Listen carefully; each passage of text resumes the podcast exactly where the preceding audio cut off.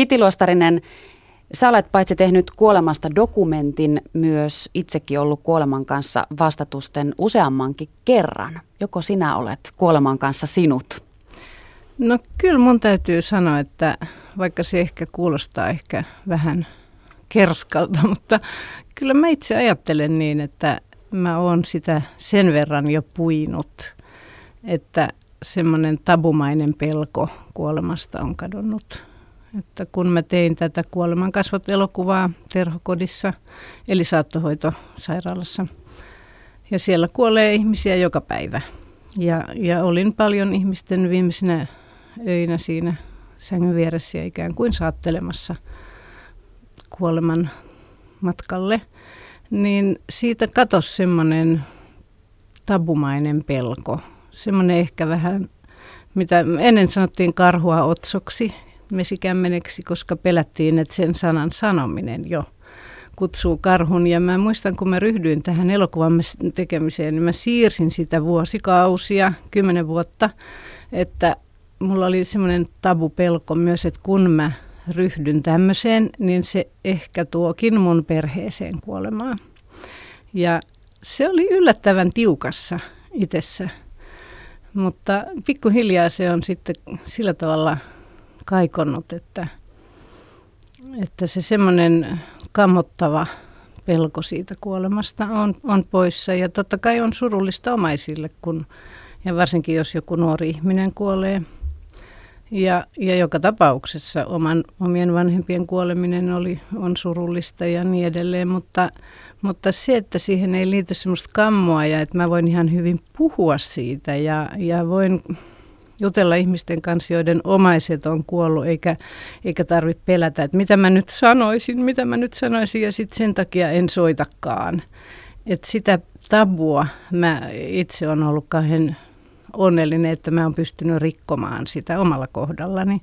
Että mä voin ihan hyvin, että mä tiedän, joku on syöpään kuolemassa, niin mä voin mennä juttelemaan siitä kuolemasta ihan ilman, että tarvii koko ajan hokea, että et sä kuole, et sä kuole, et sä kuole, koska koin siellä terhokodissa, että on tosi tärkeää, että kun ihmiset yleensä itse tietää, ja varsinkin jos he ovat jo terminaalihoitosairaalassa, että hyvin vähän on enää mahdollisuuksia toipua, niin on tärkeää, että heidän kanssa puhutaan siitä kuolemasta, että he voi puhua siitä ihan avoimesti, että, että mä en ikään kuin torju sitä, että ei, ei, älä nyt ja hainko mehua. Ja se, on, se on hirveän luonnollinen, ihmisellä on valtava elämänvietti.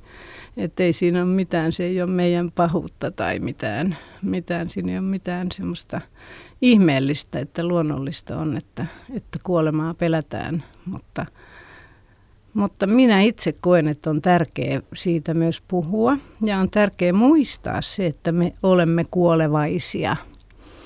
Ja mä itse ajattelin, että tämä mun elokuva, se on okei, okay, se teema on kuolema, mutta mä koen, että se kertoo elämästä – ja, ja ajattelen, että, että kuolema on sillä tavalla kirkasta ja se kirkastaa arvot.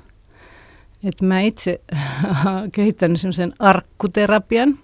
Jos mulla on hirveästi asioita, jotka mä stressaa ja ei mene niin kuin mä haluaisin ja kaikkea inhottavaa sattuu ja näin, niin sitten mä ajattelin, että jos mä nyt pötköttäisin arkun pohjalla – että goodbye-elämä, niin miltä nämä murheet näyttäisi sieltä käsin?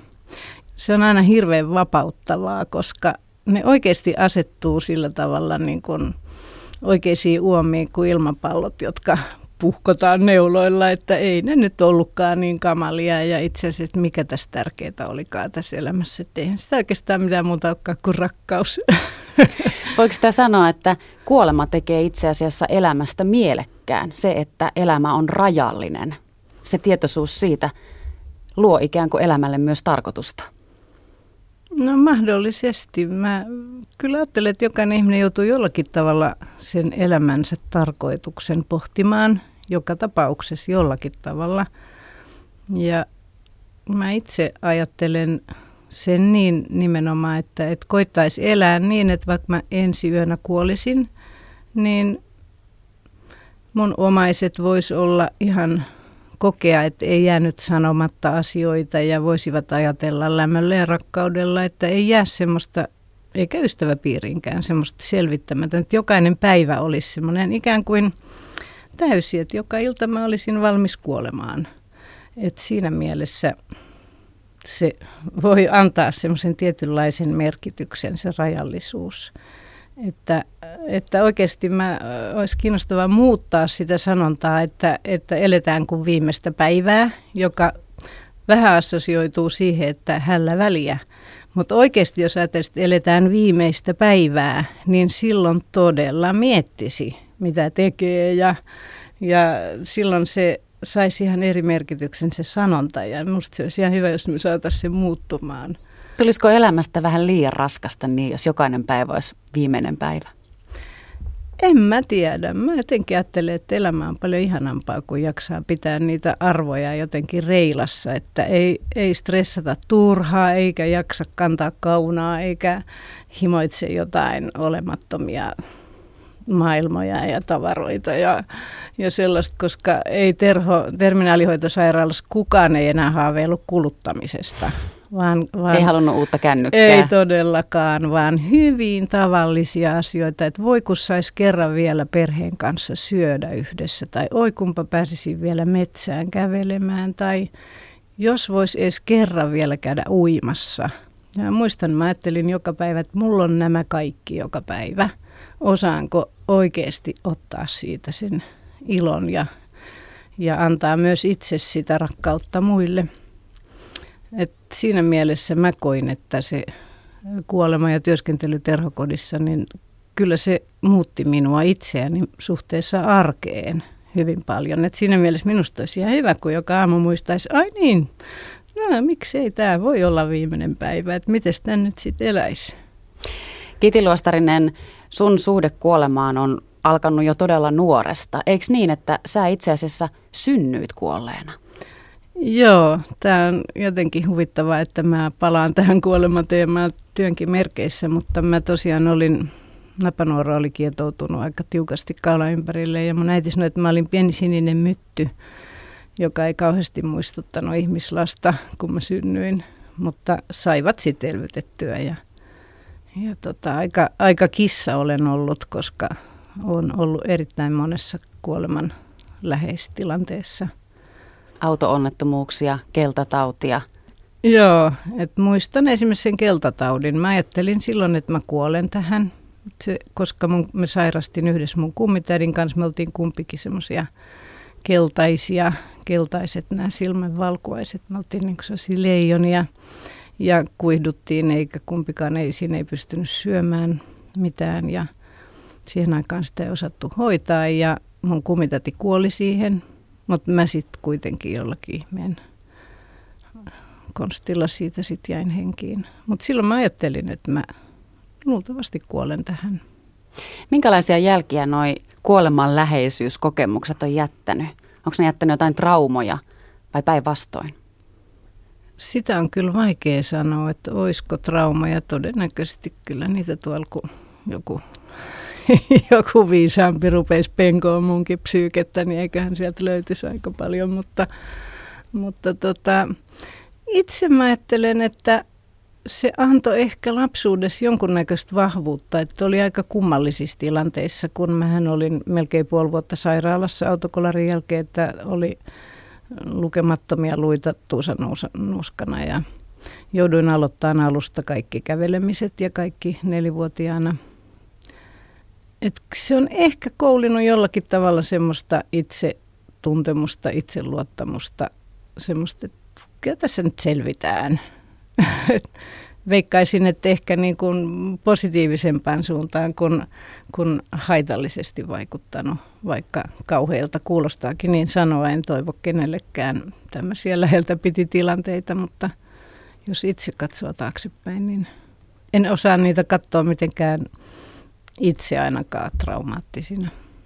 Voisiko se jopa olla niin päin, että jos ei ole kokemuksia kuolemasta, niin sitä pelkää enemmän?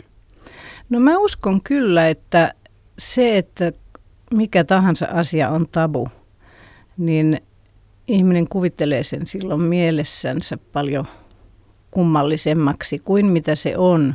Että mä kun olin siellä terhokodissa töissä ja, ja se kuoleva ihminen ja kuollut ihminen ja kaikki mitä siihen liittyy, se muuttui osaksi arkea, niin se alkoi näyttää mun silmissä kauniilta ja, ja jokaiselle meille kuuluvalta ja, ja luonnolliselta. Ja silloin siitä katoaa semmoinen, että jos me ei nähdä muuta kuin näitä televisiokuolemia tai elokuvakuolemia, joissa koristaan luotien kourissa ja, ja tota, ei nähdä yleensä, kun ihmiset kuolee laitoksissa, niin me ei nähdä niitä meidän vainajia, niin se jää hyvin etäiseksi ja sen käsitteleminen on minun mielestä silloin varmaan hankalampaa. Et mä itse koin että tosi kauniiksi siellä terhokodissa sen tavan, että vainaja puettiin kauniisti, vietiin hiljaiseen huoneeseen, siellä palaa kynttilät ja kaunis lasimaalaus heidän pään takana ja sitten omaiset käy hyvästelemässä, kaikki työntekijät käy hyvästelemässä siellä ja, ja se, on, se on hirveän kaunis hetki. Siinä on jotain semmoista ihmeen kaltaista niin kuin lapsen syntymässä. Ja mulle ainakin se semmoinen oma kuoleman pelko sillä tavalla katosi, että totta kai jos auto meinaa ajaa mun päälle, mä hyppään hulluna sivuun, mutta, mutta sellainen, että se ei tunnu semmoiselta kammottavalta ja, ja joltain ihan hirveältä ja että se vaan sitten kuuluu asiaan jossakin vaiheessa. Niin se ei luulisi olevan kenellekään epäselvää, että kaikki me kuollaan jossain vaiheessa, mutta sä oot Kiti Luostarinen kuitenkin joskus todennut näin, että aika monelta nykysuomalaiselta ajallisuuden horisontti on hukassa, eli jollakin tavalla ei haluta hyväksyä sitä kuolevaisuutta. No on, ja koko tämä nuoruuden palvontahysteria ja vanhuuden näkyminen ihmisissä, niin onhan se kuoleman pelko on mun mielestä ihan selvästi, että että mä itse ajattelen, että vanhat ihmiset on mitä vanhempia, niin sen kauniimpia, ihania ryppyjä ja koko se elämän kartta, joka on kirjoutunut kasvoihin ja käsiin, niin se on minusta ihan loputtoman kiehtova, että, että mä uskon kyllä, että tässä tämmöisessä mm, kulttuurin tämmöisessä siloisuus ihailemisessa on takana kyllä kuoleman pelko ihan, ihan ehdottomasti, että et vaikea hyväksyä sitä faktaa, että kaikki haluaa elää vanhaksi, mutta kuka ei haluaisi näyttää vanhalta, koska se, että näyttää vanhalta, siihen assosioituu se, että kuolema on lähempänä joka askeleelta. Sitä me ei haluta nähdä. Miten sä luulet, Kiti Luostarinen, miten näitä kuolemaan liittyviä tabuja sitten saisi riisuttua pois?